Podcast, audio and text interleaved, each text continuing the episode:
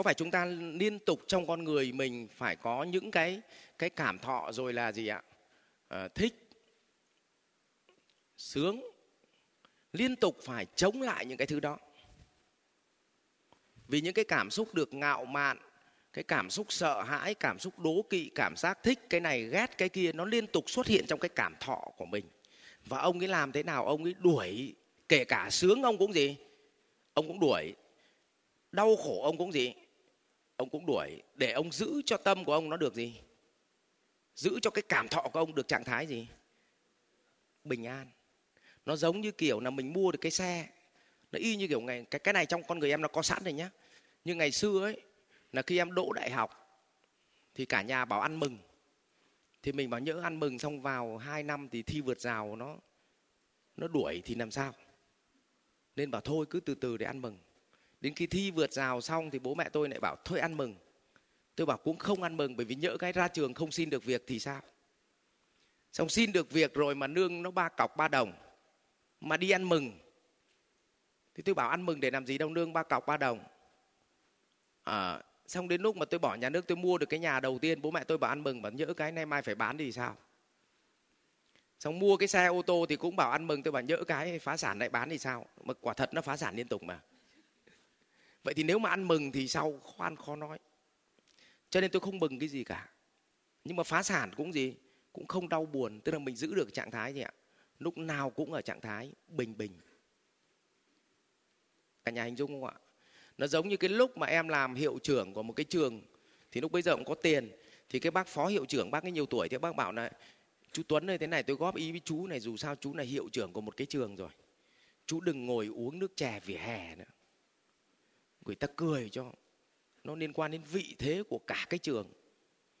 Thế ngày đấy mình chả biết đạo phật đạo phèo gì đâu mình chỉ biết là bác ơi bây giờ có tiền thì uống nước chè vỉa hè nay mai hết tiền em đỡ phải mất công chuyển chỗ.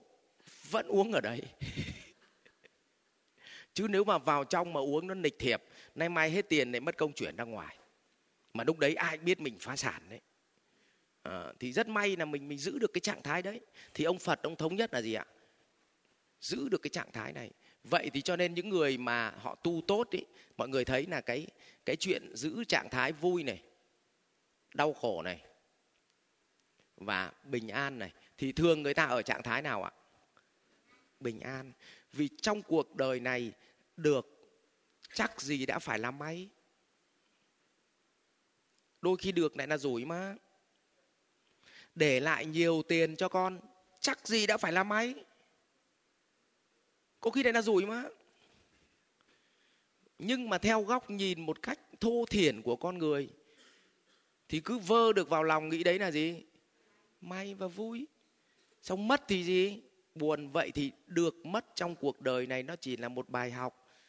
Cho nên được cũng không vui mà thua cũng không nản, giữ được trạng thái gì? Bình an. Vậy làm thế nào để chống đối với nó?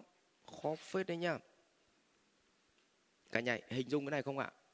À, vậy thì ông ấy cố gắng đẩy tất cả sợ hãi ngạo mạn đố kỵ thích ghét để ông giữ cho mình một trạng thái gì? Bình bình an. Được cũng không có gì mà vui. Mất cũng không có gì phải buồn. Mà ông ấy tập trung vào làm từng việc một. Học viện Doanh nhân CEO Việt Nam cảm ơn bạn đã quan tâm theo dõi. Để biết thêm chi tiết về các chương trình huấn luyện của thầy Ngô Minh Tuấn và Học viện Doanh nhân CEO Việt Nam, xin vui lòng truy cập website ceovietnam.edu.vn, hotline 1800 577722 nhánh số 5